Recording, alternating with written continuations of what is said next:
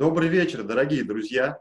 Сегодня очередной понедельник. Будем постоянно повторять, что понедельник – это день чудесный, как минимум потому, что в эфире передача «Бизнес-разборки». И я ее ведущий Илья Тимошин.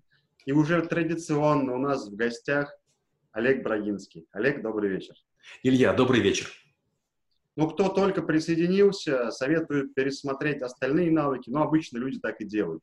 Передача «Бизнес-разборки» — это передача про навыки, где каждый эфир мы открываем дверь в мир навыка. Олег а, владеет такими навыками 741. Даже есть школа трэбл-шутеров, где кроме того, что Олег владеет сам, он еще передает эти знания, отцифровал, дает вам инструменты, и вы можете поучиться и потом закрепиться в них и стать эффективней. Передача «Бизнес-разборки» носит э, характер для того, чтобы немножечко сделать этот мир эффективней. А, ну, сегодня, конечно же, мы будем разговаривать про такую странную штуку. Когда я увидел эту тему, я подумал, а насколько она вообще эффективна и где ее применяют. Хотя потом проанализировал свою жизнь и понял, что практически каждый день меня так атакуют. А сегодня поговорим про телемаркетинг. Олег, ну от вас уже традиционно определение столь замечательного навыка. Телемаркетинг с английского телемаркетинг – это вид прямого маркетинга, при котором общение продавца и покупателя происходит с помощью телефонии. Это прямой маркетинг без посредников. В более узком смысле часто его используют еще. Это продажа телефонов или услуг а, с помощью а, каналов связи. Сегодня это делается и с помощью ботов, и с помощью роботов, и систем распознавания речи. Есть исходящие, входящие, есть с AVR. А самое интересное, что иногда а, есть необычные виды телемаркетинга, которые, допустим, исключают из этого скопа. Например, collection. Factory collection – это сбор массовых долгов, или relationship collection – это сбор крупных долгов. Mm-hmm. Уже интересно становится. То есть по факту любой вид таких прямых продаж без посредников можно назвать телемаркетингом. Верно, но тут главное два слова взять в кавычки и маркетинг взять в кавычки, потому что иногда мы что-то говорим хорошее, в случае, если мы продаем, скажем, а, аккумуляторы или продаем какие-то очки, кроссовки, куртки, или плохое, когда мы угрожаем и говорим, слушай, ну ты заплати, или как бы, мы через пристава будем все реализовывать, ты еще 10% потеряешь. Это с одной стороны. А с другой стороны, продажи. Иногда мы предлагаем нечто э, приятное, и человек говорит, хм, почему бы и нет. Например, пробный сеанс солярия или там пробный э, какое-то а, отбеливание зубов или чистка зубов. А бывает такое, что мы продаем как бы нехорошую не, не вещь из серии, ребята, знаете что, а вот вам нужно эвакуироваться, а люди говорят, да нет, мы не хотим, мы в этом деревне, в этой селе прожили всю жизнь, а им говорят, да знаете, скоро ураган придет на ваш остров, вам надо бы уехать. А те, да нет, настолько имущества, вы же нам поможете его вывести, мы же не можем здесь все бросить, а вдруг мародеры? Угу, уже интереснее, хорошо. А, тогда какие а, навыки входят, а, ну, фундамент в основу этого навыка? А, в первую очередь, конечно, кластерный анализ, потому что необходимо собрать данные а, о предыдущих действиях людей. Откликались они на телефон, не откликались. А, сколько длилась с ними беседа. Есть такое понятие last good, last bad. Last good – это последний телефон, по которому дозвонились. Last bad – это последний, по которому не дозвонились. Дальше есть, безусловно, а, такое понятие, как сценарный анализ. Вы не можете просто так звонить людям после второго или третьего звонка, если вы сделаете ошибку, вас заблокируют. Уже многие смартфоны содержат такие функции. Мало того, есть специальные приложения, которые выпускают Касперский, 2GIS и другие компании. А, только вы кому-то звоните со своих номеров, а эти системы распознают номера и говорят, ага, это звонит военкомат, а это звонит МЧС. И люди не будут на вас реагировать. То есть нельзя допускать жалоб. В Америке недавно вообще запретили телемаркетинг. И вот считается, что скоро на территории СНГ на него начнется гонение. Сегодня считается, что звонить человеку без предупреждения неприлично. Вы смело можете не брать э, трубку при звонке с неизвестного номера. Тот, кто вас знает, вам напишет в мессенджер. Да, вот здесь как раз такой вопрос возник, что ну, большинство людей уже вот э, устали этот опрос какой-то, мы вам ничего не продаем, или там вот бесплатную услугу попробуйте. Ну, хочется просто сразу как-то послать, да, куда-то далеко и надолго. А, но вопрос, опять же, готовясь к эфиру, я смотрел разные статистики, говорят, что телемаркетинг пока все-таки самый эффективный канал продаж. Знаете, он эффективен только в купе с аналитикой. Не зря у нас с вами, помните, был предыдущий навык аналитика. То есть а, у каждого человека есть много разных таких параметров и в телемаркетинге их называют точка слома. Точка слома – это сколько нужно привести аргументов, чтобы человек таки купил. Дальше устойчивость психологическая. Например, когда продают там определенные марки пылесоса, приходят к пожилой женщине и говорят, вот есть чудо-пылесос, давайте мы вам бесплатно пропылесосим. Та бедненькая отказывается, ей пылесосят, а в конце ей берут и показывают фотографию тихоходки, такого страшного микроорганизма. На самом деле он не вредный, но ей говорят, вы знаете, эта тварь по ночам жрет вашего внука. И бабушка, ой, боже ж ты мой, и начинает брать кредит и покупает пылесос. Это вот как бы точка слома и точки психологической устойчивости. Их нужно вычислять. Еще есть точка такая, вернее, не точка, а есть такой показатель spin rate. Spin rate – это с какой частотой можно возвращаться к покупателю, чтобы он вас, формально говоря, не послал. И поэтому есть там масса вещей, которые используются в телемаркетинге, такие как тестирование, такие как пробные шары, такие как стратегии воздействия. Ну, да, интересно. Тогда вот знаете, такой момент. Сегодня прозвучала фраза у вас чуть-чуть раньше про чат-боты, да? Вот, например, когда мы запускаем, ну, не знаю, пусть будет таргетированная какая-то реклама, да, и для того, чтобы отфильтровать э, теплые лиды, которые, которые, которые потенциально могут быть клиентами, чат, мы используем чат-бот. Вот так, такой формат коммуникации можно назвать телемаркетингом? А, формально так можно сделать, но профессионалы, эксперты, специалисты так не делают. Холодную базу можно подогревать или, говорят, еще кипятить или массажировать с помощью чат-ботов. Теплые лиды должны обрабатывать люди. Угу. Хорошо. Тогда такой вопрос. А какие цели а, преследует телемаркет и сколько их может быть? Ну или там по направлению? Ну, во-первых, есть цели, а во-вторых, есть KPI. Телемаркетинг, знаете, это вот такая, как комбайн. То есть комбайн встал и колосок за колоском молотит. Или там из серии лес рубят, щепки летят. Телемаркетинг – это такая безжалостная махина. Ставится PDS – это Predictive Dialing System. Эта система звонит сразу на все номера, которые ваши знает. Э, и она определяет, ага, это факс, значит, на оператора не выводим. Ага, этот телефон занят, не выводим. А этот в роуминге, не выводим. Оно находит для вас э, гипотетический лазбут номер, соединяет и начинает сообщение оператора. То есть хороший оператор с правильной машиной работает так. Он сидит и чем-то занимается. Может быть, ждет, может быть, там еще кофе пьет, чай. И вдруг ему сигнал, соединение. У него тут же возникает караоке, он говорит, добрый день, я Олег Брагинский, продаю пылесосы, и начинается разговор. Только человек бросает э, паузу, начинается врапап. Врапап – это обертывание. Конфету обертывают. Я тут же пишу, человек бросил трубку безмолвно, или там выбираю галочками, радиобатонами. Или, например, наругался, погрозил меня уволить, или спросил, откуда у нас номер телефона, ну и так далее. Угу. То есть, а смотрите, тогда какое количество звонков необходимо сделать одному клиенту, чтобы понять вот необходимые параметры, о которых вы сказали чуть раньше, там, точковое слово, там, слома, вот, э, ну, чтобы определить вообще, он является потенциально теплым или нет? А, очень трудно определить, э, теплый ли клиент. Много для этого причин есть. Ну, конечно, есть аналитика, конечно, есть статистика, конечно, собирается соцдем, это социально-демографические данные, конечно, есть история звонков. Если там, скажем, вас не заблокировали или вы все-таки бережете какое-то ядро клиентов, которые покупают почти все, такие тоже есть. Равнодушные или, или ленивые, или ну, какие-то просто такие заинтересованные, или живущие на отшибе, не знающие о благах цивилизации. Но в какой-то момент, конечно же, вы можете клиенту позвонить, который вас все покупал, а вдруг у него там, не знаю, только что он мизинцем об тумбочку ударился он вас может послать. Поэтому тут есть такая очень правильная штука. Э, в телемаркетинге не бывает полностью плохого или полностью хорошего клиента. Абсолютно горячий клиент, э, пойманный в неправильный момент, неподходящий момент, он может э, не захотеть с вами общаться. Например, человек ждет звонка скорой, или ему пиццу везут, а он голодный, и тут вы позвонили, а он хватает трубку, или у него вообще беспроводной наушник, он там нажимает, включает сигнал, а, а там, извините, не тот, кто нужен. Классно. А смотрите, а такой момент. Вы сейчас сказали, что ну, в купе с машиной оператор хорошо работает. А можно, э, ну, вкратце, там, короткую схему, какие блоки входят вот в, в эффективную схему, где есть телемаркетинг?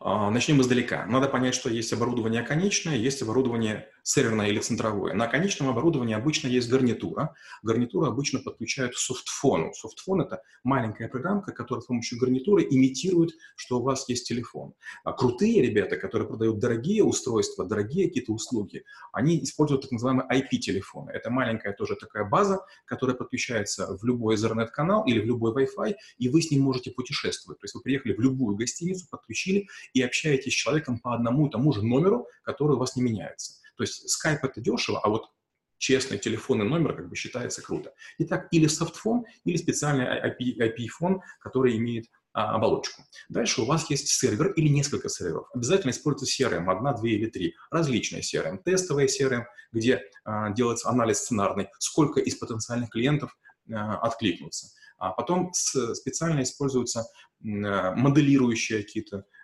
вещи. Например, хватит ли нам времени, хватит ли нам операторов, сколько людей нам а, в shift, shift смена взять. То есть, получается, один занимается сценарным анализом, одна CRM, вторая занимается распределением людей, ресурсов, телефонных каналов, и третья является боевой, то есть уже с ней сравниваются, хватает людей, а работает система. Дальше есть сервер. На сервере, который вот стоит PDS, Predictive Dialing System, может быть еще IVR, если предусмотрено inbound, outbound, входящие звонки, исходящие звонки. IVR — это специальное дерево, опять же, тоже такая хитрая штука, если вы позвонили людям, ну, вы можете и входящие потоки разграничить. То есть по каким-то критериям одним клиентам дать более быстрый вход, а другим более медленный. Одни будут напрямую дозваниваться, а другим будет какое-то небольшое дерево. Сива, нажмите одно, второе, третье, то есть как бы оттесняя их. А дальше обязательно стоит аппаратная часть, и иногда вы не дозваниваетесь до какого-то телефона и говорите, вот они трубки не берут, там все время занято. Есть большая вероятность, что стоит специальная заглушечка, которая говорит, на такой входящий номер мы выделяем, например, не больше, чем 60 тысяч линий. У нас оператор, допустим, 90 тысяч, средний разговор у нас занимает полторы минуты, поэтому все, кто не попадает в этот пул, им сбрасывается. Почему это делается? Потому что очень часто операторы колл-центров не желают показывать, что у них длинное время разговора. Для них очень важный показатель и важная цель. Мы успели принять все звонки. Это вы сейчас, если говорите, это колл-центр на аутсорсе имеется в виду? Не имеет значения. Бывает in-house, это внутри э, компании, и, и аутсорс, да, и так и так делают. Вы сейчас рассказали про э, классный алгоритм, как все это работает вместе, но судя по набору механизмов, это совсем не для начинающего предпринимателя. Смотрите, делать даже не предприниматели. Если, например, я буду делать интернет-магазин, у которого будет 10 тысяч а, клиентов, я все равно буду так делать. Понимаете, опыт не пропьешь. То есть, если вы знаете, как система строится правильно, вы не будете строить ее на коленке всякие облачные CRM, всякие вот эти вот потуги э, маленьких айтишников предложить маленьким предпринимателям маленькие э, бизнесы приводят к тому, что у вас эффективность в три раза ниже, чем промышленная. Но зная промышленный подход, поработав с промышленными такими системами, вы даже маленькую систему правильно построите. Многие из поставщиков таких очень дешевых CRM, они даже многих подходов не знают, методик не знают. Они знают максимум формулу Эрланга, сколько нужно операторов, и они какие-то такие несложные делают деревья. Но чем в более крутой компании вы работали, чем более ваш сильный профессиональный опыт, даже будучи маленьким или советуя малышу, вы скажете такие вещи, которые много помогут.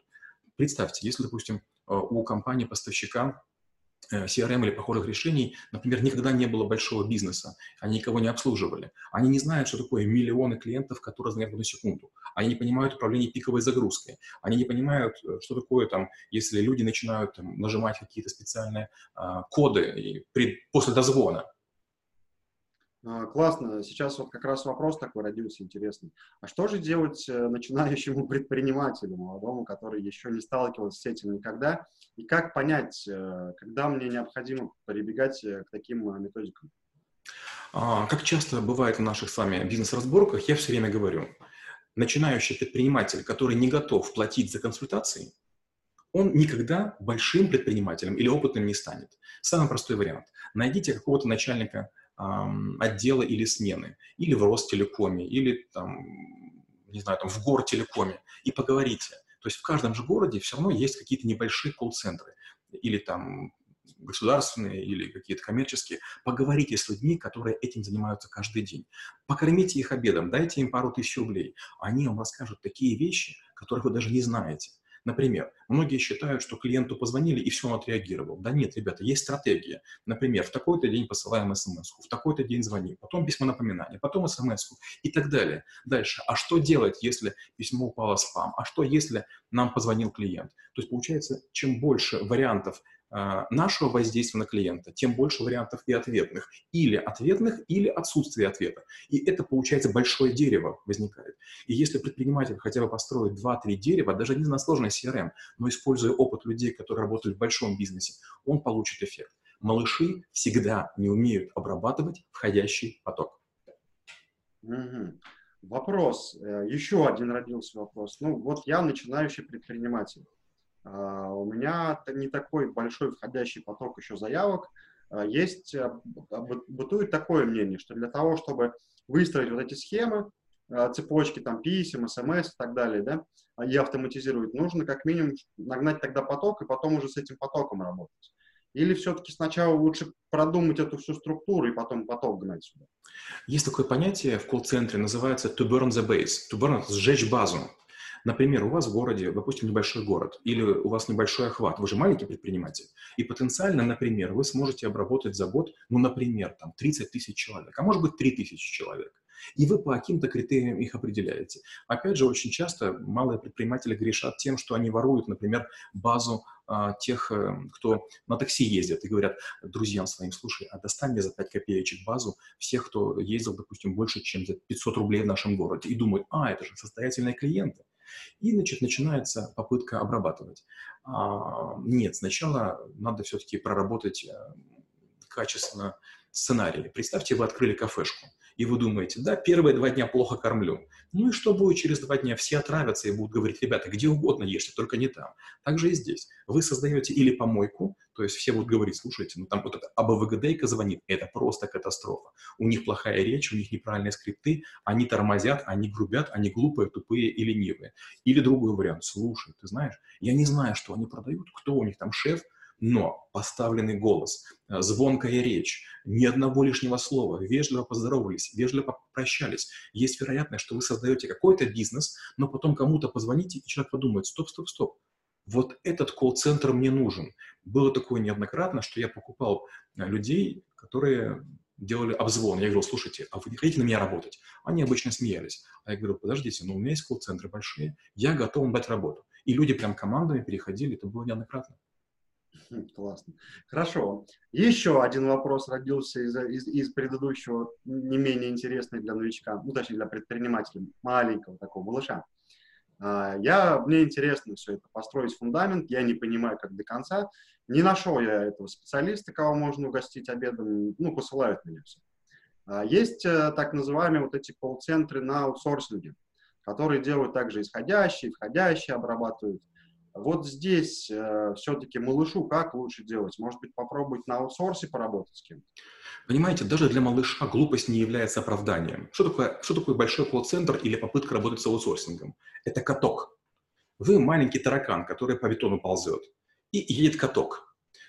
Вы, как правило, пожалев деньги на консультацию с кем-то, кто уже в колл-центре работал или кто их нанимал, вы за первые полгода совершите вообще все ошибки колл-центр очень быстро понимает, вы специалист или не специалист. И вам начинают навязывать, как правило, человека место. Мы для вас выделим там два или три оператора. Вдруг будет два или три звонка, вы говорите, да, круто, здорово. А потом окажется, что у вас за неделю было 10 звонков. Вы приходите через месяц и говорите, ну что? А вам говорят, ну знаете, ну не создали вы поток, не было. Но я же вам заплатил деньги. Да, люди сидели, а на самом деле никто не сидит. Чем сильнее оператор, тем больше компании он обслуживает. Потому что у меня есть 2-3 экрана, ну, обычно два, и у меня есть всякие караоке. Я готов продавать санки, я в другом окошке, если поступает звонок, я продаю спутниковое телевидение, в третьем я продаю а, пакеты на, не знаю, там, порнуху, а в четвертом я занимаюсь там рекламой казино. Mm, все, понятно. Понятно, еще много своих ошибок тоже стало. Хорошо, тогда вопрос такой. Вот э, я предприниматель, послушал бизнес-разборки, Думаю, что я сейчас э, найду прям человека за неделю, который меня проконсультирует.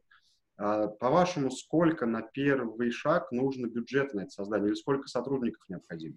А, первое, что я все-таки всегда, рекомендую, это пообщаться с людьми. И вы правильно сказали, я немножко вопрос ваш продинамил, что делать, если вы такого человека не найдете. У меня была коллега Саша Самохвалова, взрослая женщина, она работала в, в, в одной мощной компании по телекоммуникации. Она написала книгу, называется, кажется, «Колл-центр на все 100». У нее было два издания, книга доступна, по-моему, она продается. Если вы уже вообще никого не можете найти, ну, потратьте 300 или 500 рублей, купите книгу этой женщины, мастодонта. Она как бы всю жизнь прожила на телефонных станциях, начиная там годов 70-х и заканчивая там а, вторым десятилетием нашего века. А, наверное, вот такой будет подход. То есть, если вы совсем уже не можете ничего, ну, хотя бы одну книжечку прочтите. Опять же, если вы глянете, большинство поставщиков оборудования, Alcatel, Siemens, Avaya, они на своих сайтах много дают советов для малышей. Много есть конструкторов, которые советуют, как чего делать. Повторюсь еще разочек, размер не является оправданием вообще ни для чего. Лень, скорее всего, оправдывает неудачи и попытки попробовать. Или там, знаете, своим, эм, своим умом изобрети велосипед. Послушайте, вы во все на все грабли наступите. Есть такая шутка, по-моему, говорил Задорнов, чем отличается славянин. Славянин, наступая на грабли второй раз, не обижается, что они бьют его по лбу, а радуется, что их еще не украли. Как вы чуть раньше сказали, да, не является оправданием глупости. Если хочу, то найду решение. Как бы, да, вопрос да, да. Хорошо. Тогда вопрос такой. Преимущества и недостатки. А, я вообще боюсь колл-центры. У меня были свои колл-центры, и я строю колл-центры и в Минске, и в Барнауле, и, и в Москве, и в Чернигове. И я скажу так, что это большой сложный бизнес, дорогой. У меня были потуги и в своих бизнесах, и в партнерских бизнесах создания малых колл-центров на 2, 2, 3, 5 человек. В России у меня были э, опыт работы с аутсорсными колл-центрами Ростелекома и, и же с ними. И знаете, все-таки обычный человек с обычными мозгами сходу не справится. Мне потребовалось примерно полтора года, может быть, даже два года для того, чтобы более-менее разобраться, для того, чтобы принимать адекватные решения. Наверное, начать нужно, я говорю, или со знакомства с человеком, или с, эм, с того, чтобы просто посмотреть, как работают телефонные центры. У большинства людей есть заблуждение по поводу того, как это происходит. Нам звонит какой-то бодрый человек и рассказывает о чем-то. А если честно, колл-центры — это ангары – это маленькие столы, обычно там 60 на 60 сантиметров. Человек с ноутбуком в перегородке, а такой весь сгорбленный. Голос красивый, а сам человек обычно серенький, страшненький, потому что красивые люди находят хорошую работу. А он там такой, значит, ничего себе не представляет, на вас раскручивает. Эй, братан, купи Ламборджини, ну и так далее. Это первое. Второе. Там обычно грязные стулья, там обычно э, стоит гул, там обычно шум. Этих детей посылают по тысячу раз, и они уже бронебойные, на них уже ничего не реагируют. А, и любой из них вам даст миллион советов, как говорить, как не говорить. Многие обученные операторы вам прямо сходу напишут скрипт на бумажке. А, например, как я был в колл-центре в Москве у нас в Алтуфьево, и в какую-то секунду я услышал, ну, я стоял и прослушивал в отделе качества, как люди разговаривают с клиентами, и вдруг я такую штуку услышал. Раньше были телефоны postpaid, prepaid, но я так привык говорить и так далее. А вдруг слышу, оператор говорит, скажите, вы за телефон сначала платите, потом говорите, или наоборот и подумал, боже, как красиво. Он использует родную речь и понятные слова. То есть самое сложное, с чего начать, это все-таки глянуть, э, как это выглядит, а, и, б, послушать, как другие формулируют речь. Потому что то, как мы говорим в быту, другим непонятно. Не дай бог, вы рассказываете кому-то про удочки или про мотоциклы. Вы позвонили девушке, начинаете, купи там такой-то двигатель, такой-то багажник. Она слышит багажник в литрах, а, лошадиные силы и думает, а мне точно мопед продают? Прикольно. А, тогда такой вопрос. Какие, не знаю, какие лайфхаки от Брагинского вот на тему колл-центров для, для малышей? Хорошее слово сегодня подарили, спасибо, малыши, буду любить вас. Знаете, есть такое слово «приятные малыши», это умных называют малыши, а глупых называют живопырки. То есть те, у кого не получается, наступают на грабли, тех называют живопырки. Я такое слово не люблю, но вот в контексте. А первое, э, желательно завести или базу знаний, или портал знаний. То есть сколько бы вы ни знали о своем продукте, вы должны все это положить на какую-то на какую-то среду. Иногда используют Excel, иногда используют обычный HTML, большую страницу с поиском, иногда используют рубрик, рубрикатор с ссылками перекрестными. Благо, много таких систем есть. Это раз. Второе. А, обязательно сопровождайте первые телефонные звонки. Вот каждый человек почему-то думает, что сейчас я деньги заплачу, мамины, папины, и найму колл-центр. Послушайте, так не получится. В колл-центре сидят люди, которые о вашем товаре, продукте не знают ничего. Даже если это очевидная вещь. Собачьи консервы или, не знаю, там, женские юбки. Поэтому первые звонки вам придется совершить самому. Вам нужно услышать это все. То есть, если вы не сделаете сами 200 звонков, не пытайтесь никого ничему учить. И третье.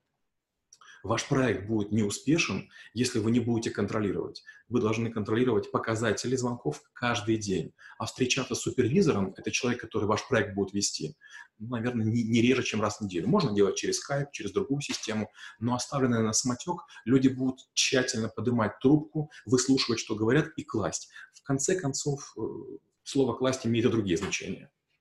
Ну да, но в это значение, наверное, перейдем. Хорошо, тогда уже, наверное, под занавес пару вопросов я еще успею задать. Какие важные KPI, ну прям необходимые для колл-центра? В первую очередь это, конечно, количество а, каких-то чего-нибудь. Или человека часов, если вы хотите купить человека часы, или звонков. И опять же, вас разведут. Если вы будете впервые, и по вам видно, что вы а, не специалист, то вам дадут молодых операторов. У молодых операторов низкая эффективность. Они стоят дешево, на, на вас их натренируют, то есть, получается, вы станете боксерской грушей, на которой повысится квалификация. А потом вам этих же операторов подороже продадут. То есть вам дают операторов юниоров или джуниоров, а потом скажут, это есть сеньоры или вообще мастера. То есть первое, вам нужно понять, сколько звонков э, способен принять человек. Например, джуниоры, допустим, делают обычно 35 звонков в день, а потом расклеиваются, а мастера делают 200. Правда, большая разница. То есть они хоть и стоят намного больше, но все-таки не, не в 6 раз, как вот соотношение. Это раз. Второе, естественно, это качество звонков. Например, у оператора не должно быть звонков чересчур коротких, раз. Второе, чересчур длинных. Э, есть такое понятие «отдыхать на клиенте». Что я делаю? Если я устал, я затягиваю разговор. Я просто сижу и тяну время. Потому что а, очень часто платишь, а, когда аутсорсингу платишь за секунды разговора. Нет, нужно платить баланс, а, чтобы не было желания или много звонков совершать, часто бросать трубку, или делать длинные звонки, чтобы затягивать время. И третье, наверное, это, наверное, повторные звонки. То есть если клиент, клиента обслужили, с ним поговорили, Иногда есть такое мошенничество или просто плохая работа операторов, когда клиент через время перезванивает и какие-то вопросы задает. Крутые колл-центры делают как? Они в ходе разговора с клиентом общаются, переводят его в WhatsApp. И в конце, после разговора, они говорят, Mercedes такой-то, по такой-то цене, такие-то диски, такой сон, стоит столько-то денежек. Это называется follow-up. То есть мы закончили разговор, и вы тут же получили summary от того, о чем мы с вами общались. Угу. То есть получается, в принципе, ну, и, и понимая современный современной коммуникации мессенджеры это очень такие пользуются популярностью. Лучше любые разговоры переводить куда-то в мессенджер. Конечно, потому что звонок э, вы можете достать человека в плохое время. Конвертация человека из а, голосового общения с живым человеком в конвертацию в модульные коммуникации, это очень здорово. Модульная коммуникация? Модульная коммуникация работает так. Я делю базу на клиентов активных, на клиентов пассивных. Активных делю на тех, которые покупают, там, допустим, только мужские товары, только женские, только детские. В конце концов, я имею такую шахматку. То есть вроде бы у меня большая группа клиентов, но по шахматке. Дальше я пишу сколько-то абзацев. Уважаемый клиент, или дорогой клиент, или любимый клиент, в зависимости от чего-то. Предлагаем просим, рекомендуем, советуем. И в конце концов у вас, допустим, э, клиентов какое-то количество. И специальный алгоритм из таких алгоритмов, из абзацев вам формируют письма. Если на площадке, например, живет э, человека 4, э, 4 квартиры, в идеале, если вы все с, с ними поговорите, они, сойдясь вечером или на пьянку, или покурить, они должны сказать, а мне это предложил, а другой скажет, а мне это. И самое лучшее, если разговоры разные, и каждый друг другу позавидует. Прикольно. А, ну, уже время, как я постоянно говорю, время с Брагинским неумолимо. Хотелось бы повторить, конечно, побольше про чат-боты поговорить. Ладно, я думаю, до этого доберемся. Олег, ну, а, под конец, наверное, еще последний вопросик. А, э, что я получу, придя на обучение в школу troubleshooter ов? Э, ну, все-таки мы не используем бизнес-разборки для того, чтобы уж, уж чисто рекламировать школу troubleshooter ов. Смотрите, вы получите то, зачем придете.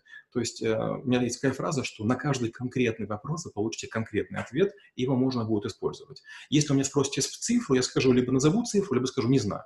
Но ко мне часто приходят люди с абстрактными вопросами и уходят с абстрактными ответами. То есть я-то знаю сферу, если уже я отвечаю, но если вы в ней не знакомы, вы ее не поймете. Представьте, вы мне спрашиваете, как в Париже пройти, не знаю, там, к триумфальной арке. А я вам рассказываю, как находиться там в золотом треугольнике. Если вы не знаете, что это такое, у вас нет отправной точки, то есть у вас как будто бы GPS не работает, ничего не получится.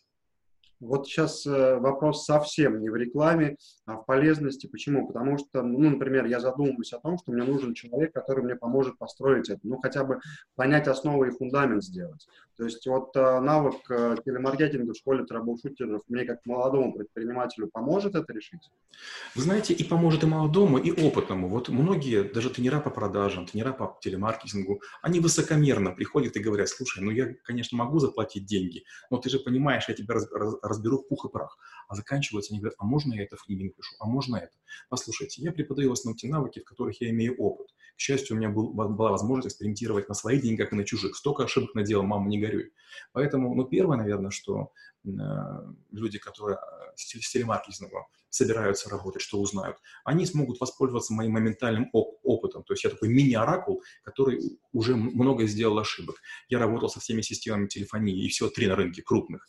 Я работал с пятью системами CRM, CRM в разных э, видах бизнеса. Я видел много поставщиков. Я просто скажу, что плохо, что хорошо, что работает, в чем я не уверен, какие тренды, какие есть шансы, какие вариации, где быть внимательным, где вас обманут э, интеграторы, где быть внимательным, вас обманут программисты, где операторы, где клиенты плохо реагируют на что. То есть вы получите очень быструю выжимку того, что вас тревожит, того, о чем спрашиваете, того, чего не знаете. Ну, то есть, по факту, получается, мне не нужно искать человека, о котором мы сегодня говорили в передаче, он просто есть уже. Ну, я просто не могу со всеми это обсуждать, тем более, что навык телемаркетинга обычно мы читаем полтора раза в год, то есть не так часто. А на, на чужих навыках, то есть на навыках логики, data, я не буду разговаривать о телемаркетинге. Вот спасибо, Олег, огромное. Ну, под, под занавес уже от вас а, наставление для наших зрителей. Здорово, если вы задумываетесь о том, чтобы заниматься телемаркетингом. Первое, поймите, что это не только телефон, это вообще все каналы, по которым вы клиентам можете, до, до него можете добраться. Второе, а, какая бы ни была у вас, а, какой бы у вас ни был маленький бизнес, сколько бы у вас ни было сделок, сколько у вас ни было товаров, продавцов, обязательно начинайте собирать базу данных. Очень часто, когда вы хотите анализ сделать, к вам приходит аналитик и говорит, а данных ты собрал? Человек говорит, нет, не собрал а, а он надеялся, сейчас искусственный интеллект ему внедрят или там еще что-нибудь. Собирайте данные. И третье. Разговаривать с людьми э, и устно и письменно должны специальные люди. То есть вам придется или нанять специальных людей, которые это уже делали, перекупить, а это дорого, или воспитать. Для этого подойдет студия актерского мастерства. Примерно нужно часов 16, чтобы человек научился играть голосом, понижать, повысать, делать его таким медленным, спокойным, дотошным, въедливым, то есть много всего. Ну, в общем, риторика, написание сценариев и тренировки. Например, я не сажал на колл-центр людей, которые э, не прошли такой тренинг. Две недели человек за две недели должен совершить тысячу виртуальных звонков, которые пишутся, но, но не идут в настоящий эфир. И специальный отдел контроля качества прослушивает. То есть наймите людей, двух-трех, дайте им возможность потренироваться 2-3 недели, а потом пускай каждый с закрытыми глазами, смотря в, ну, в стенку лицом, с закрытыми глазами, пускай вам продаст товар, а, а вы будьте нейтрально позитивны, нейтрально негативны, сильно негативны, сильно позитивны, и попробуйте его пораскачивать. Если человек быстро придумывает опросы, с вами играет типа в пинг-понг, более-менее нормального оператора, значит, вы нашли. Спасибо. Ну, друзья, самое а, интересное – то, что прежде чем а, гнать огромное количество трафика в свои коммуникационные каналы, вы должны понимать, что это будут либо лабиринты, если вы не понимаете, что вы построили, человек там запутается, либо просто вас снесет этот поток. А результат один, сожгете базу, которая могла, в принципе, принести вам хорошую прибыль. Поэтому прежде чем гнать трафик, подумайте, насколько у вас коммуникационный канал и вообще телемаркетинг выстроен в компании. А, Олег, спасибо за очередной замечательный эфир. Друзья, до новых встреч через неделю. До свидания. Спасибо и до встречи через неделю. Чудес и волшебства.